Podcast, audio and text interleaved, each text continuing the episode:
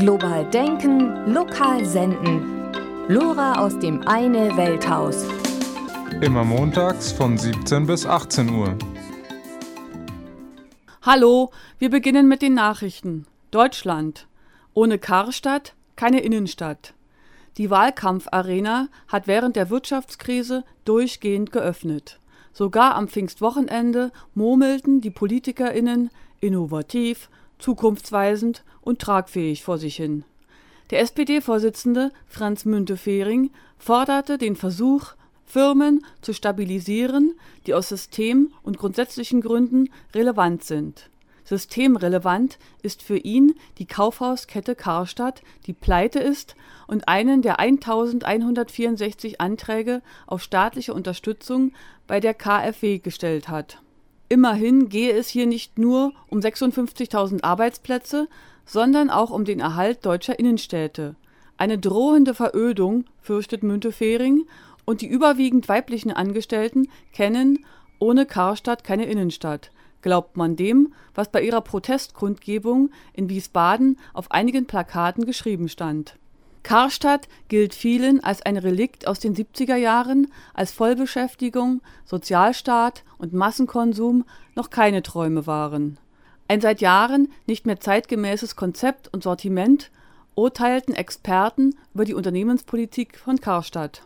Aber nicht nur zukunftsfähige Konzepte sind die Voraussetzung dafür, um in den Genuss einer Förderung durch die Kreditanstalt für Wiederaufbau zu kommen. Auch muss die drohende Insolvenz im direkten Zusammenhang mit der Finanzkrise stehen. Und bei Karstadt kriselt es schon länger. Kein Ausufern der Finanzspritzen, forderte der Präsident der DIHK. Und nach Roland Koch verfüge Arcandor über das profitable Touristikgeschäft Thomas Cook, das man verkaufen könne. Auf privatwirtschaftliche Annäherungen seitens der Metro geht Arcandor bislang nicht ein. Vielleicht denkt der Konzern zeitgemäßer, als alle glauben, und konzentriert sich auf sein drittes Standbein. Mit Primondo, einem führenden Home-Shopping-Anbieter, bräuchte man zum Einkaufen gar keine Innenstädte mehr. Kolumbien. Kampf gegen Kokain. Eine Redensart sagt, wer aufgibt, wirft das Handtuch. Diese Männer haben aufgegeben, sich die Handtücher aber um den Kopf gewickelt, um ihre Identität nicht preiszugeben. Vor zwei Wochen händigten 108 Mitglieder der Gang Los Rastrojos ihre Waffen an die kolumbianische Armee aus. Die schwer bewaffnete Gruppe kontrolliert einen großen Streifen der Pazifikküste in der nahe der Grenze zu Panama gelegenen Provinz Choco, wo ein erheblicher Teil des kolumbianischen Kokains verschifft wird. Auf Befehl des Präsidenten Uribe hat die Armee in letzter Zeit ihren Kampf gegen das Kartell Norte del Valle verstärkt, dessen bewaffneter Arm Los Rastrojos sind. Norte del Valle ist eine der mächtigsten Organisationen im kolumbianischen Kokainhandel. Deutschland. Hilfe für Heroinabhängige Monika Knocher von der Linkspartei sagte, dass das ein ganz entscheidender Schritt im Kampf für eine rationale und humane Drogenpolitik sei. Carola Reimann von der SPD betonte, es gehe um wirkliche Hilfe für Schwerstabhängige. Deswegen sei bei dieser ethischen Frage der Fraktionszwang im Bundestag aufgehoben worden. Am 28. Mai stimmte die Mehrheit der Abgeordneten für die Diamorphin gestützte Substitutionsbehandlung. Heroinabhängige flächendeckend mit künstlichem Heroin zu versorgen, war für die Abgeordneten aus der CDU und der CSU harter Stoff. Elf von ihnen schlugen sich dennoch auf die Seite der Ja-Sager. Dies sei kein Ja um Zehntausende auf Rezept mit Stoff zu versorgen, versicherte Frau Reimann. Die Zahl der Personen, die die Aufnahmekriterien für diese Therapie erfüllen, wird auf 1000 bis 2000 geschätzt. Eine mindestens fünfjährige Abhängigkeit mit schwerwiegenden somatischen und psychischen Störungen müssen sie schon mitbringen. USA. Arzt einer Abtreibungsklinik wurde erschossen.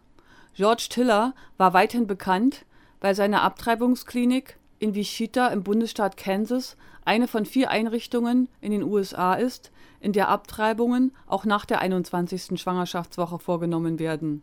Am 31. Mai wurde Tiller erschossen. während er vor einer Kirche nahe seiner Klinik das Gottesdienstprogramm verteilte. Der mutmaßliche Täter, ein ultrakonservativer Abtreibungsgegner, wurde verhaftet. Es war nicht der erste Angriff. Regelmäßig wurde vor Tillers Haus und seiner Klinik gegen die Abtreibungen protestiert. 1986 detonierte auf dem Dach der Klinik eine Bombe, 1993 schoss die Gotteskriegerin gegen Abtreibung Rachel Shannon auf den Arzt und verwundete ihn.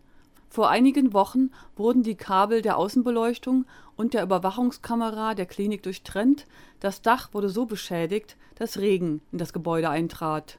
Angriffe auf Ärzte und Kliniken waren in den 80er und 90er Jahren keine Seltenheit.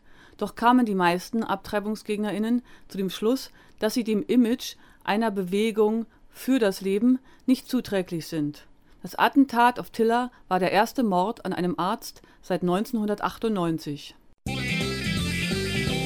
Bolivien. Ausweitung von Gesundheitsprogrammen soll Mutter-Kind-Sterblichkeit senken. Der bolivianische Gesundheitsminister gab am 26. Mai bekannt, dass die Regierung 800 junge Ärztinnen einstellen werde, um Gesundheits und Vorsorgeprogramme in ländlichen Gegenden auszuweiten, wo derartige Dienstleistungen bisher nicht zur Verfügung stehen. In den kommenden Wochen werde es eine öffentliche Ausschreibung in Zusammenarbeit mit den regionalen Gesundheitszentren geben.